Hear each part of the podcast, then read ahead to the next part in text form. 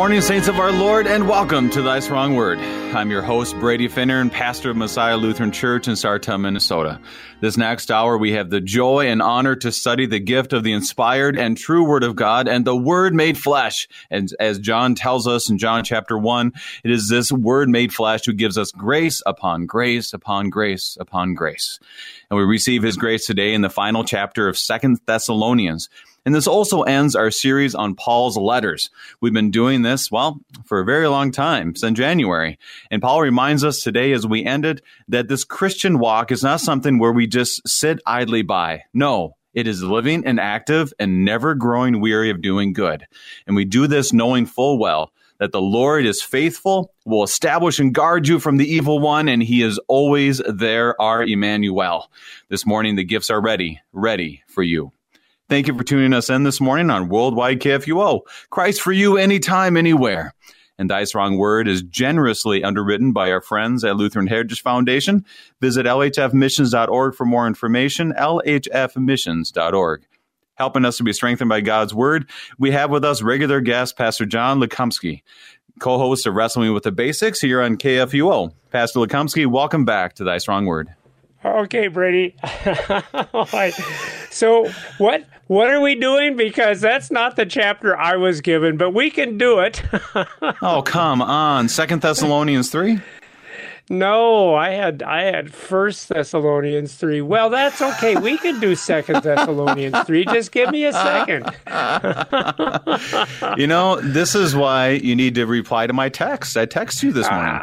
Did you text me this morning? Oh, I did. Did you really? I did. Let me check. There it is. Okay. Yep. I texted you. Yeah. Well. Wow. Yeah. Well, let's do this. I was still in bed when you texted me, but that's okay. We can do it. That's fine. I think I texted you 20 minutes ago, wasn't it? No, I was kidding. Anyways, yeah. Well, yeah, that's what I said. I was still in bed. That's right. Well, I'm a blessed Easter. I'm in my robe right now. That's right. Blessed Easter to you too. So, tell me this: what's happening with Wrestling with the Basics with you and Pastor Clark? Oh, we've been having a lot of fun. You know, it is the Easter season as it is, and so we've been just going through the different Easter Gospels. Mark, of course, is my favorite because I like the people leaving in fear. Interesting. Well, I think that's the problem. We come to Easter and we get all the excitement, all the celebration, and then the next Sunday comes and everything's like it's just back to where it was. We thought, well, what happened? I thought He's risen. Indeed, and apparently, so it's nice to realize, the first resurrection too, it didn't immediately change everybody's life. There are a lot of people, in fact, don't you love that passage in Matthew where it says, and some still doubted, and this is weeks after they've seen Him risen from the grave. Right. So that's what we've been doing. We've been doing the Easter stories, Matthew, John, and Mark. So that's kind of been our focus. 1 Corinthians 15, that great passage about absolutely resurrection chapter. Psalm resurrected. Yep, exactly. Absolutely. Wonderful. That's good to hear. That is good to hear. We are. We're literally at the end of our epistles. We started in January, January 7th, and now here in April, we are done. We are done with the epistles that we're focusing on. I'm going to speak a little bit more after our break and where we're going to go next. But this is the end. This is the end of the epistles that I'm focusing on, and it's really fun to kind of end with this passage. And I want to do this, Pastor. I want to read the last three verses. I want to start at the end, and just like how we as Christians go to the end to see the hope we have, so that we can live different for today. And part of this is motivated by a few things going on in our world. So I'm going to read 16 through 18, and then I'm going to ask you to pray. So let's look at these words. Sounds good. Now may the Lord of peace. To our listeners, we are in 2 Thessalonians chapter 3, verses 16 through 18. Now may the Lord of peace Himself give you peace at all times in every way. The Lord be with you all. I, Paul, write this greeting with my own hand. This is a sign of genuineness in every letter of mine. It is the way I write. The grace of our Lord Jesus Christ be with you all. Now, besides Paul proving, hey, by the way, this penmanship is mine. I don't know, maybe he had bad handwriting or something. Who knows what was going on? But he's definitely saying, this is me. This is not somebody else writing this. I love what he says in 16. Now, the Lord of peace, the Prince of Peace, right? This is how it says, himself give you peace at all times in every way. I love how he writes that, because that is something we always need, is the peace that surpasses all understanding, the peace of our Lord. And I want you to, if I could ask you to pray this morning, Pastor John, if you could pray, because, you know, right now in the state of Minnesota, you know, there's been issues with the Twin Cities and Brooklyn Center and all of these things. I prayed with my kids this morning and quoted from John 14, where he says, peace I give to you and peace that I am, that your hearts may not be troubled. And then my son kind of said to me, Dad, is it going to be bad today? And I said, I don't think it's going to be bad, but we do need peace. And so that's what I pray for today, not only for Minnesota, obviously, this affects all of us, but it is something we need peace. So that's my request today, this morning. All right, let's pray then, Brady. Yeah. So we thank you, O Lord, that you come in your Holy Scripture and you remind us of what maybe we forget sometimes, especially when things are going smoothly and well, that what we need is peace. Because the fact of the matter is, even when we don't experience it all around us, the effect of sin and the devil, who is the prince of this world, as having its influence. And so we do pray particularly for those parts of our nation that find themselves in great conflict. And it's a scary thing, but it seems like every morning we get up and we find there's another area where there's been shooting and where there's rioting and violence and what have you. But we pray for even beyond that, O Lord, a spiritual peace, a peace that we can have even in the midst of the conflict that surrounds us in the world, a peace, as Paul says here, that comes from the knowledge of your presence with us, O Lord. And certainly you've promised to be present with us not only in times of joy and blessing, but you have assured us you would be with us and during the time of trial and struggle. But, O Lord, we would like to have a little of that peace here on earth as well. And so grant us that, if that's possible, on this day. In Jesus' name we pray. Amen. Amen. Thank you, John. Today, a reminder to our listeners, if you have any questions concerning our text today, especially if you're at 1 Thessalonians 3, Pastor John will know all about that, evidently. But drop us an email, kfuo@kfuo.org, as we look at 2 Thessalonians chapter 3 this morning. Well, First and Second Thessalonians. Go ahead. I was going to say, it actually works out pretty good, because you've brought us to this beginning with peace, and you know, I've got family up in Minnesota too, so I appreciate what you're saying. It's not, and we had that down here in St. Louis when we had all the issues in Ferguson, and it's kind of scary to realize, well, maybe I don't want to go into Minneapolis, or because I don't know what I'm going to run into.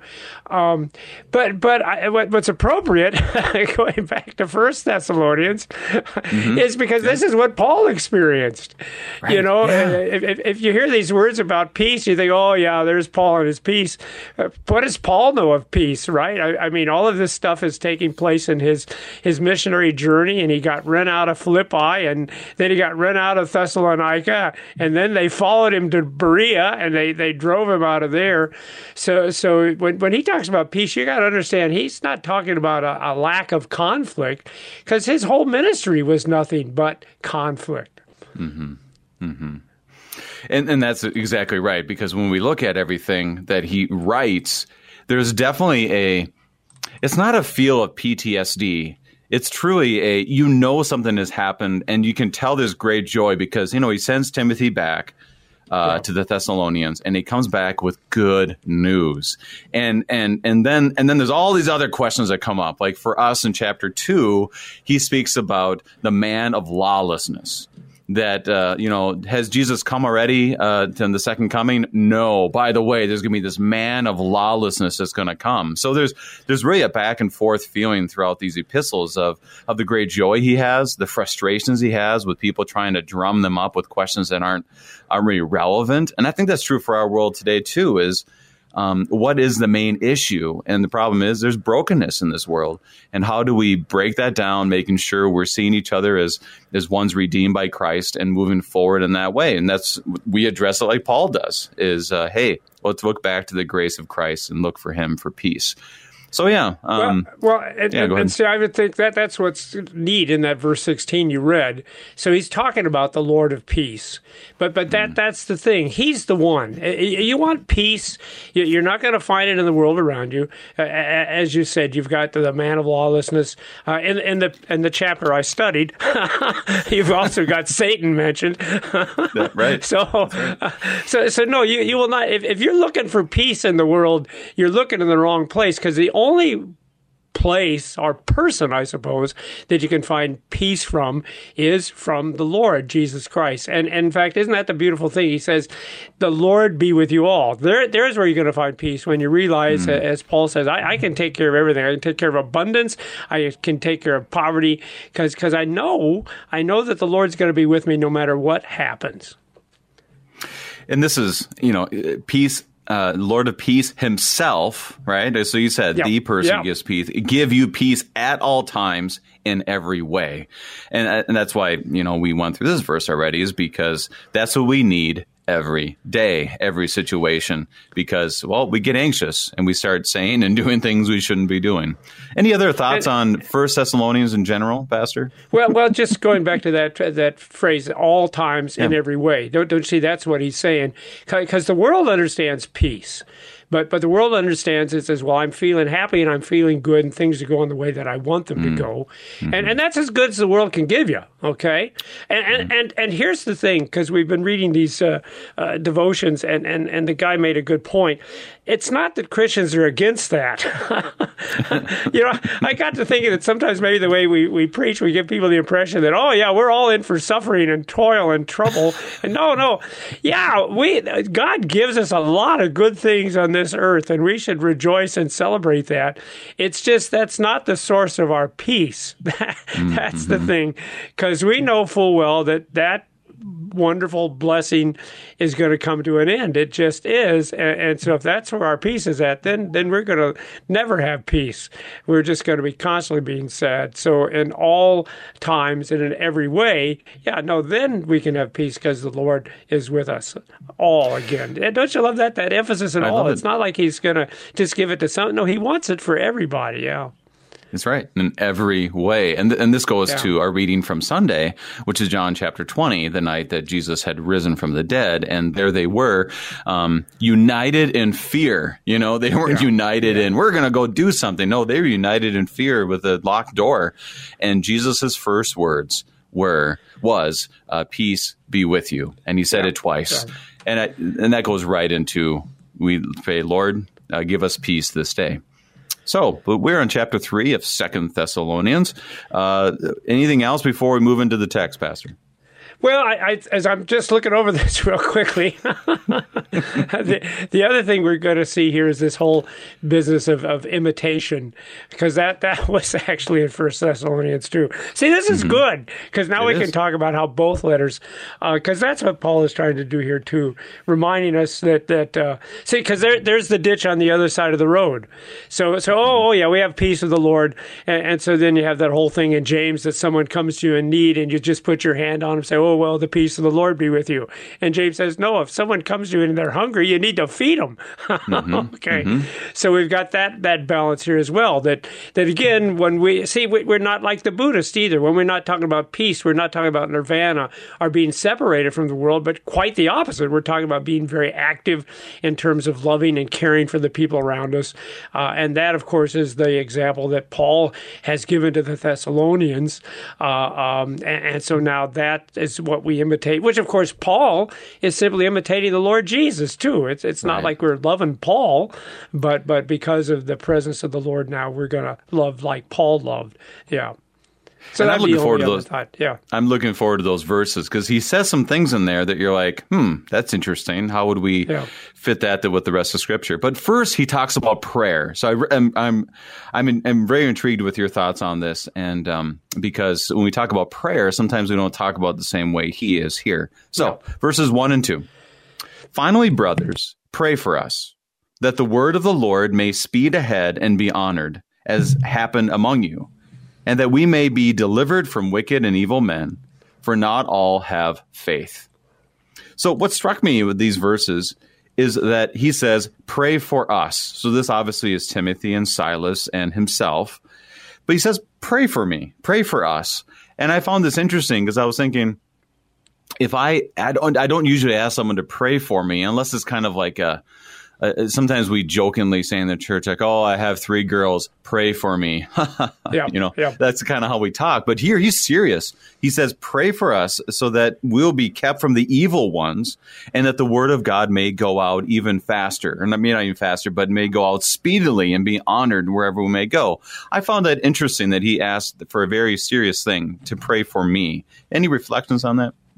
Well, so here's the thing. Wow, what a perfect example for all of us, because I think, especially as pastors, we get up and we think, oh man, we've got all this stuff we need to do, and we're going to get at it, and we're going to accomplish this. You go through that during Holy Week and Easter. You got this tremendous task ahead of you, visiting people, bringing them communion, all these services that need to be done and everything. But don't you see, Paul says, probably what you should do first. First of all, is you should have people praying for you. You should pray for yourself, no doubt. That's a good thing. I'm not denying that. Luther said that the more he had to accomplish, the longer he spent in prayer. But isn't it a neat emphasis here that Paul says we need to be inviting people to pray for us? Because that's the thing. We're not going to be able to accomplish this, but we do need to know that we can accomplish everything necessary through the Lord Jesus Christ. And isn't it cool to know that not only is the Lord Jesus Christ supporting us, but we've got these fellow Christians that are supporting us as well. And so, I agree with you, Brady. That's a profound insight. We all need to be doing that. We all need to be calling upon our brothers. I want to talk about that in a moment, to be praying with us and for us. Yeah, wouldn't we be a much better church if we were doing that instead of everybody getting up and setting out and trying to do things on their own? Right. Yeah, exactly. And I love it. And it shows you once again that what they're dealing with is what we're dealing with today. There is evil, there is wickedness, and not all have faith. So we probably should get praying even more, because this is the reality that we live with, is that there's many that do not have faith. So we pray that the word may be proclaimed and given out to the nations. Last thoughts on those verses? And Brady, isn't that a cool thing too? So we know there are people that are not believers, and they are probably the people that are giving us trouble. Okay? Right. Yeah. In fact, certainly for Paul, right? So what does Paul say? Let them all go to hell? No. He says, you pray for me because this is difficult, but pray for me because we want these people to believe too.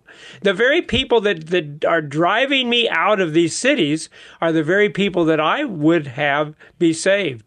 And that's particularly striking because, of course, it's these Jewish people that are opposing him. If you read it in Acts, it's the Jews that drove him out of Thessalonica, and yet who does Paul go to first when he goes into a city?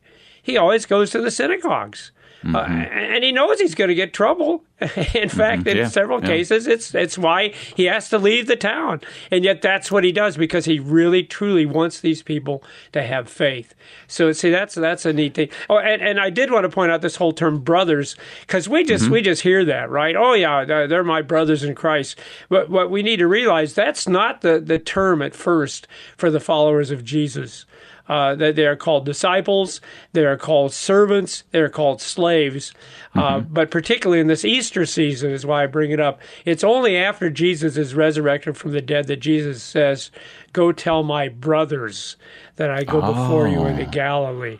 So this is a cool term, because this term is based upon the resurrection of Jesus. If Jesus hadn't risen from the dead, Paul couldn't refer to his fellow Christians as brothers. So every time you hear the word brothers in Paul's letters, remember that's the context, that the Lord Jesus has given him permission to refer to these people as if they are part of his family. And they are, as we are too. We're part of Paul's family as well. Of course, we are also the sons of the Heavenly Father, too. So that's how you get to be brothers. But anyway, yeah.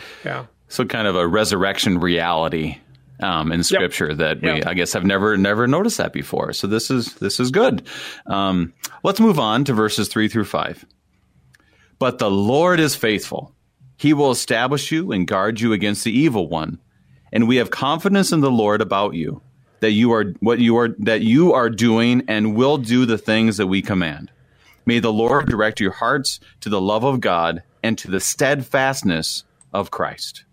But the Lord is faithful. I love that. It's maybe smack dab in the middle of all of this. What does it mean that the Lord is faithful? Well, and see, that's the whole fun thing. Now, actually, maybe it was good that I did First Thessalonians because you did it.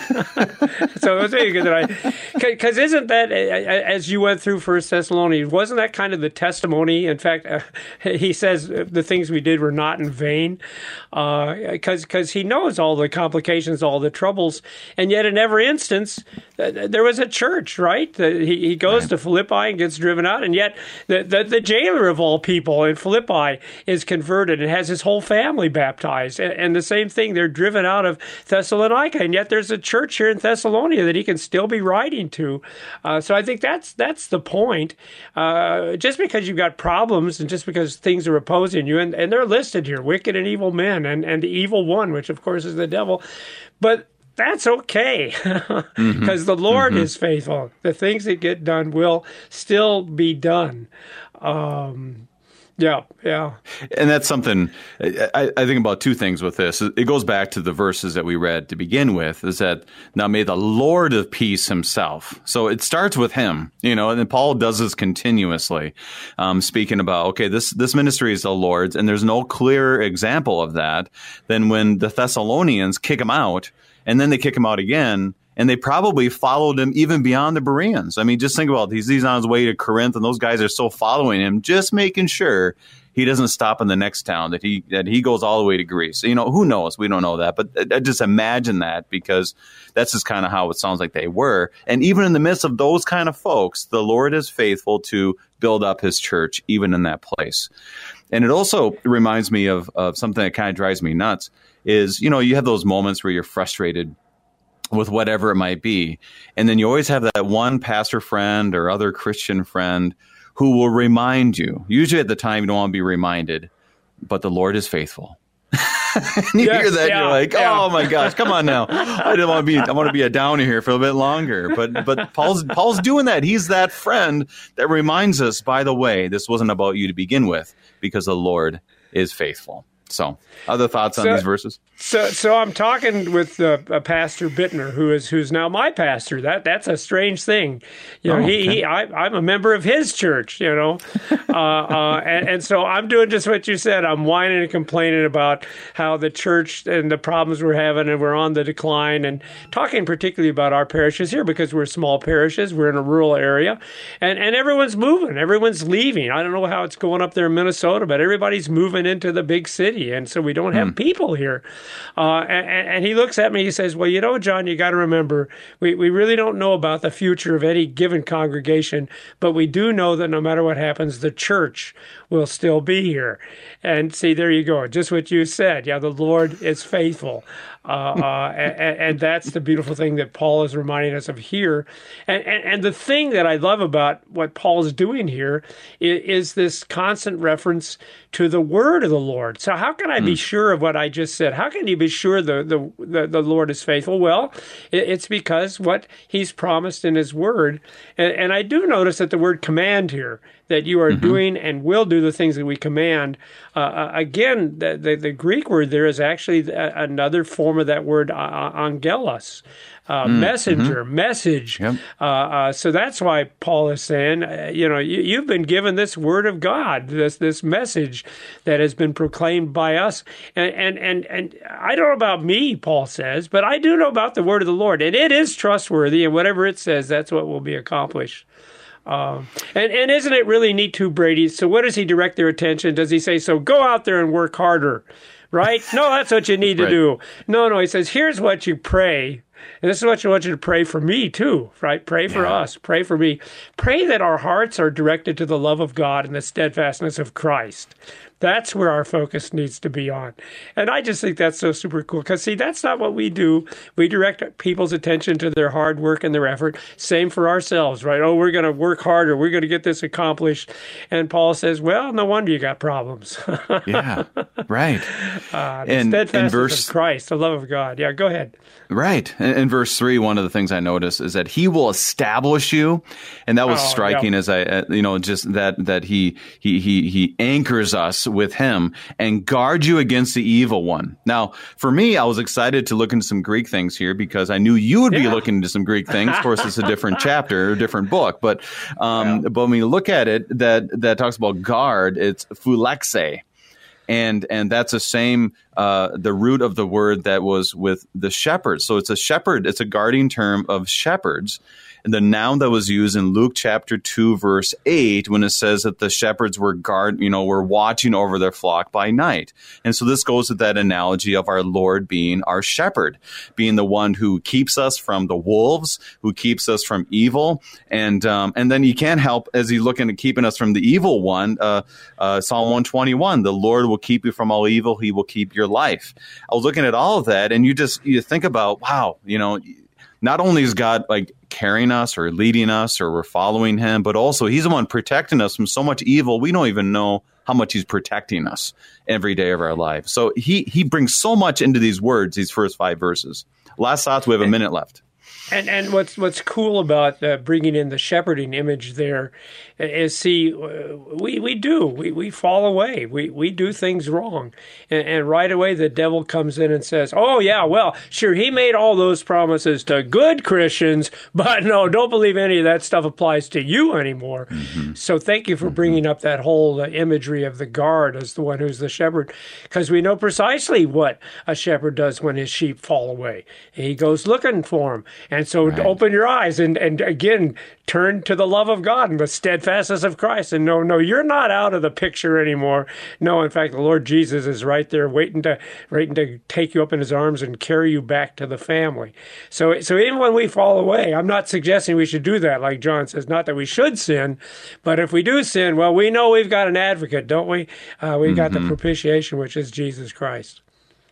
And may the Lord direct our hearts back to his love. But right now, we need to take a break, and we'll be digging more into the question of idleness in the Christian life. But we'll be right back as we are concluding our study of 2 Thessalonians with Pastor John Lukomsky, and we'll be right back.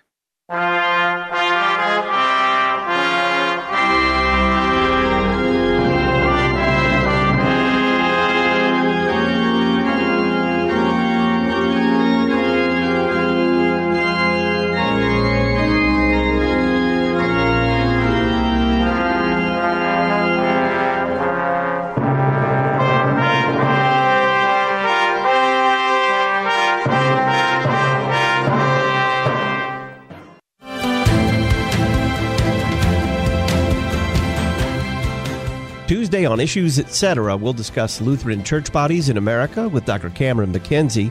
We'll have Pastor Tom Baker lead us in a Sunday school lesson on Old Testament prophet Jonah, and we'll continue our series, What I Wish My Non-Lutheran Family Members Knew, with Pastor Brian Wolfmiller. Issues Etc., live weekday afternoons from 3 to 5 on KFUO. You're a miracle. You know that, right? A living, breathing, one-of-a-kind miracle. You were created to stand apart, to share your gifts in the service of others, to make an uncommon impact in a common world. And at Concordia University, it's our mission to help you do that, to live uncommon. To learn more about Concordia, go to cuw.edu. Did you know that your individual retirement account may make the best gift to KFUO? The IRS now allows individuals 70 and a half or older to transfer their required minimum distribution directly to charity and avoid paying the associated income tax. These gifts can provide regular long-term resources to KFUO. If you have questions about making an IRA gift to KFUO, call me, Mary, at 314-996-1518. We'll send a representative out to help answer your questions and help you establish a legacy of giving to your favorite radio station, Worldwide KFUO. And welcome back We are studying 2 Thessalonians chapter 3 with Pastor John Lukomsky, and I want to give a little bit of an update of where we are going from here. We have been going through the epistles, following Paul's journeys throughout the Mediterranean these last few months, and now we move forward. And two things we're going to do. First of all, my goal is when we transition from one book to the next, that we dig into the Psalms, that we spend time in prayer, that we start digging in. So tomorrow we'll be looking right at the beginning, Psalm chapter 1, with Dr. Timothy Saleska from Concordia Seminary in St. Louis. And this is particularly important because he's an exegetical professor, a Bible teacher at Concordia Seminary, but also he wrote the commentary on Psalm 1 through 50, Concordia commentary from CPH. So we're excited to have him on tomorrow. We'll do another Psalm on Thursday, and then Friday we begin our new study on 1 Kings. And that will be a lot of fun because we're going to just go through all the kings, 1 Kings and 2 Kings, probably all the way into July. So be ready. It's a fascinating part of Scripture, but also points us to the grace of God. So that's what's coming up next. Excited to be in God's Word and the gift of what our Lord will point us, obviously always pointing us to Christ. So what do you think? Psalms and 1 Kings, what do you think, Pastor? That should be exciting because actually my wife and I have been reading through the Bible, and just a few months ago we went through 1 Kings. So even if I happened to write down the wrong passage, at least I would have studied it. That's right. I would have read it in preview. So that's good. Go. That's safe. We're safe there. I'll send you a text the day before, not the morning of, evidently. So we'll get that done. The problem is it's me, because I realized I'll bet you it said 2 Thessalonians, and I just wrote down first. So, such is life. All right, So let's keep moving here. Now he talks about something unique that I'm really going to be fascinated to hear your thoughts, and if you have any questions out there about this, because it says words like idleness and acts as if it's a sin. And how do we put that all together in Scripture? So verses 6 through 8. Now we command you, brothers, in the name of our Lord Jesus Christ, that you keep away from any brother who is walking in idleness and not in accord with the tradition you have received from us. For you yourselves know how you ought to imitate us, because we were not idle when we were with you, nor did we eat anyone's bread without paying for it. But with toil and labor we worked night and day, that we might not be a burden to any of you. So here, he's very explicit here. Keep away from anyone who's walking in idleness. That's my question. How does this all fit when we talk about the tradition you received? We obviously get an example from Paul that he didn't just go and sit around and wait for people to give him grapes. He went there, he worked, didn't even pay for his own. He paid for his own bread when someone had dinner or however that worked. But he's speaking about idleness. How is he speaking about it here? Well, okay, so the first thing that we need to realize is that when the English translates idleness, hold on just a second. I'm going to go look at my King James. Okay, yeah. See, King James actually does a much, much better of translating that word. And I understand why they translated idleness, because then Paul gives an example of what he did, where, as you said, he worked, he labored. He didn't expect somebody to pay his bill. But the word, I'll read you the King James, because actually... Please do. Yeah. So now we command you, and again, it's that parangelo word. So it's in the sense we proclaim to you. This is what we said to you. That's the emphasis of the word there. Now, as we said to you, brothers, there's the brother word again, in the name of our Lord Jesus Christ, that you withdraw yourselves from every brother that walketh disorderly. Well, walketh, that's not the way we would speak. But that's the sense of the word there in the Greek. It is to be without order. It's actually the word for order, but it's got that prefix on it that means the negative, like we do too. We put a negative in front of a word to mean, so these people are not doing the way things should be done. They're disorderly. And then Paul goes on to give us a specific example of how he was orderly. And he was orderly in that he came and he got a job and he did things. But just so you understand, he's not just talking about people who who aren't working. He's talking about anybody, as he says, that deviates from what we gave to you. That's what tradition is, something that's handed down to you. And if so they go off in a different way, however that is, no, you just need to avoid them. You need to stay away from them. So it's not just talking about lazy people is what I'm saying, but it's talking about anybody who goes off on their own. I'm going to do my own thing, because that's not how Christians do it. No, we come together, we agree on the way we're going to do things, and we want that orderliness and that unity that reflects, of course, the unity we have with Christ. And he speaks here in another commentary that I was reading about the neglecting of daily responsibilities that the Lord has put in front of you. And that's not just a they don't have a job kind of language, but just like any of us, that we're called to our families, we're called to our communities, we're called to do different things, and we're kind of focused on other things. And I think that goes with what you're saying, and not walking in an orderly way. There is that issue, and I think it's for all of us to look every day and repent and say, Lord, help me to fulfill the tasks that you've given to me and to do them in a godly and loving way. So it definitely is not just the tendency for me is you can look at this and go, now who is the lazy ones in my life? I'm going to point them out, right?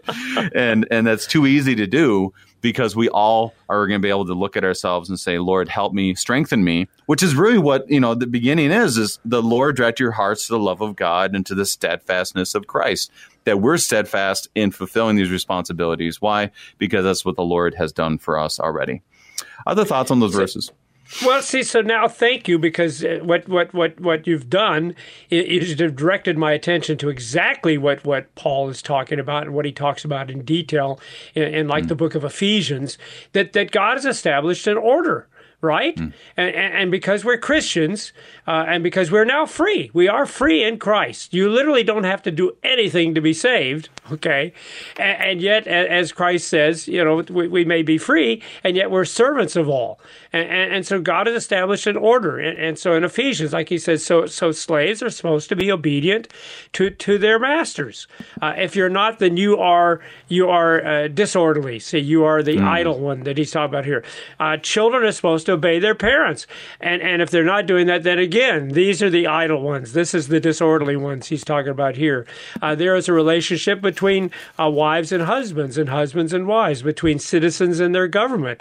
And Paul has spelled this out in all of his letters. So actually, this is a great summary. This is a perfect way to end the epistles, because throughout his epistles, he's constantly reminding us of what you said. It's all about the steadfastness of Christ. If you're asking yourself, how do you know that God loves me? How do I know that everything's going to work together for my good? Well, it has nothing to do with anything you're doing. It has to do with Jesus and what he's promised you. That's how you know things will be that way. But does that mean then that we just be disorderly? We just do whatever we want to do? No. Lutherans call it the doctrine of vocation. Right? That's a term you're familiar with, I hope, that the fact that God has given everyone a call. We got something to do here. So thank you, because that actually, I think, crystallizes what he's saying here. He's talking about people who don't fulfill their vocation, who think they're just free to do whatever they want to do. No, everyone's got a place. Everyone's fitting into the order.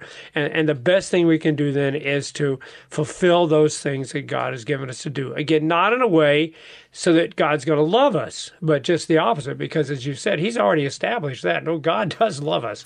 We have the steadfastness of Christ, the love of God. That's not a question here. But the question is what do we do now that we have those things? And I'll encourage our listeners to go back to 1 Thessalonians 5, not necessarily right now, but if you're looking at the list, and this fits with what Paul is doing for the Thessalonians, is that final instructions, verses 12 through 23, really is a good summary of everything that he tells us to do. Encourage the faint-hearted, help the weak, be patient with all, do not repay evil for evil, rejoice always, pray without ceasing, give thanks in all circumstances, and test everything by the word of God, and hold fast to what is good. And it really, as we said today, we've been told this, is that what he writes in the first letter is very similar to what he writes in the second. Why? It's the same sinners. It's the same people who need the encouragement. And there's always more work to be done, obviously resting and leaning on our Lord's grace. I found it interesting here too, Pastor, is when he talks about, we did not eat anyone's bread without paying for it. Any thoughts on that? That, he's Paul's obviously a hard worker. And does this mean that, like, kind of like in Minnesota where someone has dinner and you say, okay, what can I bring? Is it something like that, or are we talking about something else? Well, again, you know, he actually tells you in the next verse why this is. It was not because we do not have the right. And elsewhere, you know, Paul teaches that pastors deserve to be paid for their work, right? The laborer is worthy of his hire. Right. So he's not denying that. So if your parishioners say to you, Brady, hey, we just heard to that Bible study, you ought to be out getting a job. Right. You might inform them, well, now, wait a second. That's not exactly what Paul is saying here, but at least in his position as one who comes and goes, I think that's the thing too. Paul is not the pastor at Thessalonica, but he is the man who got the church started there. And when he came to start it, he didn't ask anybody to support him because he wanted people to understand, no, he's not there to make money. Okay, but the situation you have and I had and all pastors have, no, we're there. We are the shepherds, going back to that image, that God has placed in that place, and we should be provided and taken care of because, again, that's if for the congregation not to do that, that would be idleness on their part. That would be disorderliness on their part. I say that's part of the order. But certainly, Paul is inviting all of us to imitate his example. See, we had that in 1 Thessalonians too. Mm-hmm. We did. And that's what he did here, was to give them an example. And you know what? I hope people understand that pastors do toil and labor night and day. If there's anything that I would say has made retirement easier is I'm not on call 24 hours a day. Right. And that I'm glad for that, because that is a stress to know that any time, any place, people can call us and we will come. Not that I would get up at 2:00 in the morning when I got a call from the hospital and say, oh, thank you, Lord. Right. Oh, what a joy it is to get, no, we're sinful people. We struggle with the flesh like anyone else, but we do it, don't we, Brady? We do it. We do. Because to not do it would be, we would be disorderly. We would be idle. That's part of the order we're given to work night and day, to take care of our people. So, yeah. So let's move on to the next two verses. As you said, that he speaks further on what he's saying to this point. Verse 9 and 10. It was not because we do not have the right, but to give you and ourselves an example to imitate. For even when we were with you, we would give you this command. If anyone is not willing to work, let him not eat. Now, that last statement obviously is one we want to dig into. But here he talks about imitating. Can you speak more to that? Because obviously that's in 1 Thessalonians as well, and we look at imitation, and it gets a little bit weird because we always say follow Christ, but then Paul says this a lot. I mean, we've gone through this so many times in our time in the epistles. Paul says, imitate us. What is he telling us, and how do we do that as Christians? Okay, well, it's the same thing, and it is a burden, again, as a pastor. And again, why the whole orderliness thing here is important, because pastors need to realize people look at us, and they do follow our example. And that's one of the big struggles, that we need to be really, really careful how we are in front of people. But again, as you pointed out, Paul constantly is reminding them, you're not really imitating me, you're imitating Christ. That's what I'm doing. I'm imitating Christ. If I depart from that, then woe is me. But again, we don't have Jesus here, you know, but you got Paul here. You see what Paul's doing. And so, yeah, imitate me as I imitate Christ. And again, I like the fact that the word, we give you this command, but again, it's that parangelo. See, I don't like the word command there because it puts us in the realm of the law, whereas I think really what we're talking about here is the fruit of the gospel. This is what you've heard proclaimed. This is what we announced to you. This is how I behaved. This is how I lived. That's what he's saying. I was not disorderly amongst you. No, I came and wanted to show you an orderly way of living, a way that is responsible and shows concern for the people around him. And now please follow me in that. Again, not that this is going to save you, because we established that. No, it's the steadfastness of Christ. It's the love of God. But this is what people do who have the steadfastness of Christ. This is what I'm doing. And so, yeah, this is what you should be doing too. So he says, if anyone is not willing to work, let him not eat. I read this to my kids yesterday because we were doing devotions, and I was reading that. I was like, what do you think? And one of my kids was like, what? So those are pretty strong words. And I think we can all think of examples of where this can happen. There clearly is abuse at times. But what is he saying?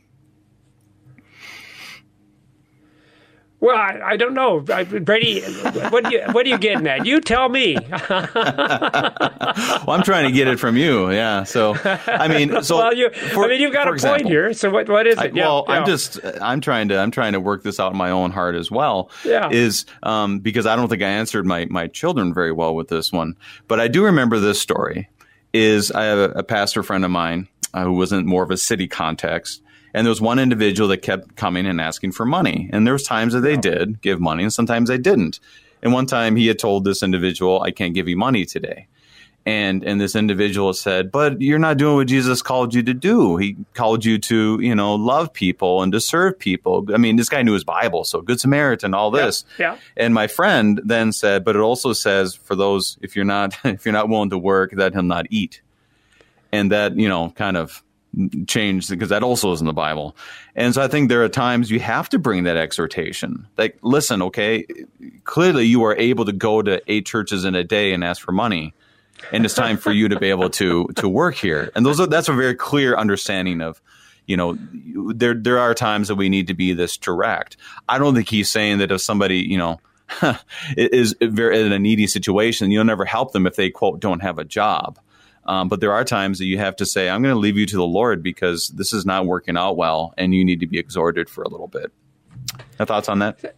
So now we're back to the, and in fact, it comes in the next verse where he says, for we hear that some among you walk in idleness. Again, so it's that disorderliness that you're neglecting the order that God has laid out.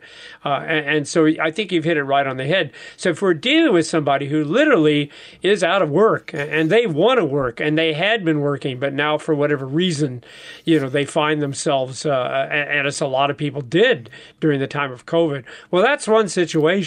And there the church needs to respond with help and support and food banks and whatever we can do to get people through these difficult times. But there is another type of person, as you said, who actually has adopted his own order that is not the order that God has provided. And it's funny that you mentioned that, because we used to have people that did that. They literally would go from church to church and not tell you anything about what they might have gotten from the United Church of Christ or from the Methodists. They just came with their hand open. And so we actually established an organization called Cessna, Church Emergency Services of New Athens. Everyone likes to have a clever acronym. Yeah, Cessna. Yeah. And 'cause so we all put our stuff together. And so if someone came to us, it wasn't like we didn't know what they got, because we did know what they got, and we gave it out as a unity. So you're absolutely right. See, that's the thing people don't understand. There are no absolutes when it comes to Christian love. Sometimes Christians do, sometimes Christians don't. Where a person is truly needy, then of course, we're not going to do like James. We're not going to put our hand on and say, God bless you. No, we're going to help and support him. And yet on the other hand, as you said, there's other times where we say, well, look, you have fallen into this idleness that Paul talks about, and we're not going to help you and support that. But I tell you what we will do, we'll try to find something orderly for you to do to fit in, so like the Apostle Paul, you can be earning your own living. So yeah, I appreciate your point there, especially to remind us that no, it's not always just one solution. Sometimes Christians do, sometimes Christians don't, but we always do it out of love. That's the tricky part. Because sometimes we don't, because we're the idle ones, right? We're the disorderly ones. We're the ones that don't want to give the money because we want to keep it for ourselves. Right. Oh, yeah. And that's why he says, direct your hearts to the love of God and the steadfastness of Christ. I love how you pointed that out. And we always need that person or someone to direct our hearts, which is obviously God and the Holy Spirit. Let's finish these last two verses, and I think we'll be able to really delve into this a little bit more. Verses 11 and 12. For we hear that some among you walk in idleness, not busy at work, but busy bodies. Now such persons we command and encourage in the Lord Jesus Christ to do their work quietly and to earn their own living. Now, I want to tell this story because there are times that you can be busy, but you're not busy at work. You're just being a busybody. Yep. So here's an example. I had one of our beloved members lost his father a number of years ago now. And they always told a story about how dad always said, you got to be working. You know, to take a nap would be sinful almost. And that'd be part of the idleness issue, right? Naps equal idleness or something. Yeah. And so they would just kind of joke about how they would try to appease dad by, you know, going outside and just digging a hole. And then by the time they were done, they would fill back in, and then they'll go in and say, I did something today. And just kind of one of those little, you're not really getting anything done, but you're sure looking busy. And as Christians, we got to be careful with that too. Are we running around looking like we're doing something, but the whole time we're just being busybodies and we're not helping anybody? We're just running around. And are we being focused on the Word of God, or are we just doing a bunch of activities? And that's something I think he's definitely addressing here as a church, where we can get just really busy and the whole time we're not praying, we're not in the Word of God, we're just administrating ourselves to the point where we don't even know what our real purpose is. So thoughts on those verses. And Brady, I think that, that hits home for me, because I think that's one of the biggest problems that we do struggle with in the church today, is we just have lots of activities. But you're right. That's not what we're talking about here. We're not just talking about activity. We're talking about praying to the Lord. That's how we begin this whole study. We have, pray for us. We pray too. Show us what our part is, what our role is, where do we fit in the order that God has established, and then and I love that, don't you, encourage in the Lord Jesus Christ. Okay, mm-hmm. So again, we're not going to accomplish this. Trust me, that guy who comes from church to church, we need to confront him. But if there's going to be a real change in him, that's going to have to come from the Lord Jesus Christ. So let's pray for that.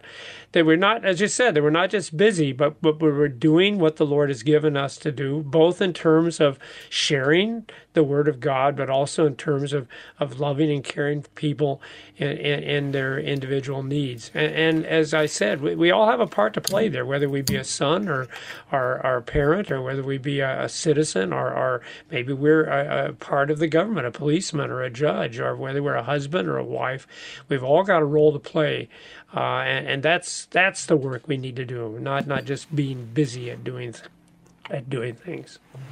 And it goes back to Colossians, whatever you do in word or deed, do everything in the name of the Lord Jesus, giving thanks to God and the Father through him. And that's an important distinction that I think, you read Paul and sometimes you feel like you're repeating yourself. Like you said, the imitating piece, he's speaking here, always going back to the encouragement in the Lord Jesus, command and encourage, which I think is interesting, that law, gospel kind of dynamic that Paul has. And for us as Christians, that we preach the law, we preach the gospel to remind people that we need to be pointed back to Christ, and yes, we need to be forgiven and to be strengthened on that foundation. We have about 4 minutes left here, and we have 3 verses. And these are good verses that also relate to other parts of Paul's epistles. So let's dig in. 13 through 15. As for you, brothers, do not grow weary in doing good. If anyone does not obey what we say in this letter, take note of that person and have nothing to do with him, that he may be ashamed. Do not regard him as an enemy, but warn him as a brother. So he ends with the same word you said, the resurrection reality, that we are a brother, which I love that. He keeps doing that. It brings us back to our identity in Christ. Other thoughts on these verses? Well, there's 2 things that are just really, really striking about this. First of all, see, the English keeps wanting to push us in the way of the law. So we have the word command, but in the Greek, it's really more this proclamation. The same thing here with this word obey. And again, I'm not denying that. Okay, yeah, it has, but it comes from the root of hearing. Now, of course, the point here is that sometimes, and you were talking about your kids, and I think that's cool that you do devotions with your kids and your kids are asking questions, but you don't know, sometimes you say something to your kids, and as we used to say, it goes in one ear and out the other. Right. Right? Yeah. So the sense of the word, hipakuo here, it is the word for to hear, but yes, it is that you actually take it to heart. Right. But don't you understand? See, that's different than someone saying, here's a commandment, you should do this. It's a different than saying, okay, here's something that the Lord is speaking to you now. Please believe it and take it to heart, because that's what he's asking people to do here. He's not, isn't that neat? Because he's not asking, he's not saying, here's a list of rules I need you to follow. In fact, as you illustrated, that's the problem. Sometimes you're going to do this, sometimes you're going to do something different. But whatever you do, I want you to be doing it in accordance with the Word of God and what you've heard, what was proclaimed to you. But the thing that I really like about this is this verse, do not regard him as an enemy, because that's what we do, isn't it? As soon as people aren't doing what they should be doing right away. And I would hate to say it, but that's how I probably regarded these poor people who came to the church and who were, I kind of looked at them as my enemies. And man, God forgive me for that. Because no, I need to see them as people who God loves and wants to save, who wants to be my brother. But that's why you do what you said earlier. That's why you said, nah, I don't think I can just give you money here, because that is not going to serve you. That will not be the loving thing to do. And do not grow weary in doing good. I mean, this goes to Galatians 6. One of my favorite parts of Galatians, for sure, is let us not grow weary of doing good, for in due season we will reap if we do not give up. And this goes back to that piece where he says, direct our hearts to the love of God and the steadfastness of Christ. When we do good things, that's where our focus is. But for us, you know, and I know that you give someone money, you give them food or something, and then you never see them again, or you see them buying alcohol later on that day or something. Yeah. That's when it gets frustrating. And, you know, do not give up, Paul tells us. Do not regard him as an enemy, though. But there are times you need to take responsible actions among this. So there's a lot in here that we could keep going. But we have about a minute left. So last thoughts you have? Well, so here's the thing, too, Brady. I think it's a good reminder that sometimes it does get weary, okay? Because honestly, I've had thoughts, well, if I do something nice and I do it right, everything's going to be fine. That's all. If I can just find the right thing to do, everything's going to be fine. And Paul reminds us over and over again in these letters, no, sometimes it's just hard. And it's hard because we live in a sinful world. The devil is still out there. Trust me, he's not working on our behalf. So sometimes it does get weary, but don't give up, though, even though you're feeling weary, because we've got all these beautiful promises about the fact that the Lord is going to be faithful. So just keep doing what you need to do, and remember, as the text then concludes, that the Lord will be with you all. So Pastor John Lukomsky is co-host of Wrestling with the Basics here on KFUO, giving us Christ as we conclude 2 Thessalonians, not 1 Thessalonians. Pastor Lukomsky, thank you for being our guest. Thank you, Brady. It was a good study. Saints of our Lord, do not grow weary in doing good. Do not give up. The Lord is faithful. That's what it's about anyways, that he may direct our hearts to the love of God and to the steadfastness of Christ. The grace of our Lord Jesus be with you all. I'm your host, Brady Finner, and pastor of Messiah Lutheran Church in Sartell, Minnesota. Thank you for joining us. Christ is risen. He is risen indeed. And may he keep you safe in the palm of his hands.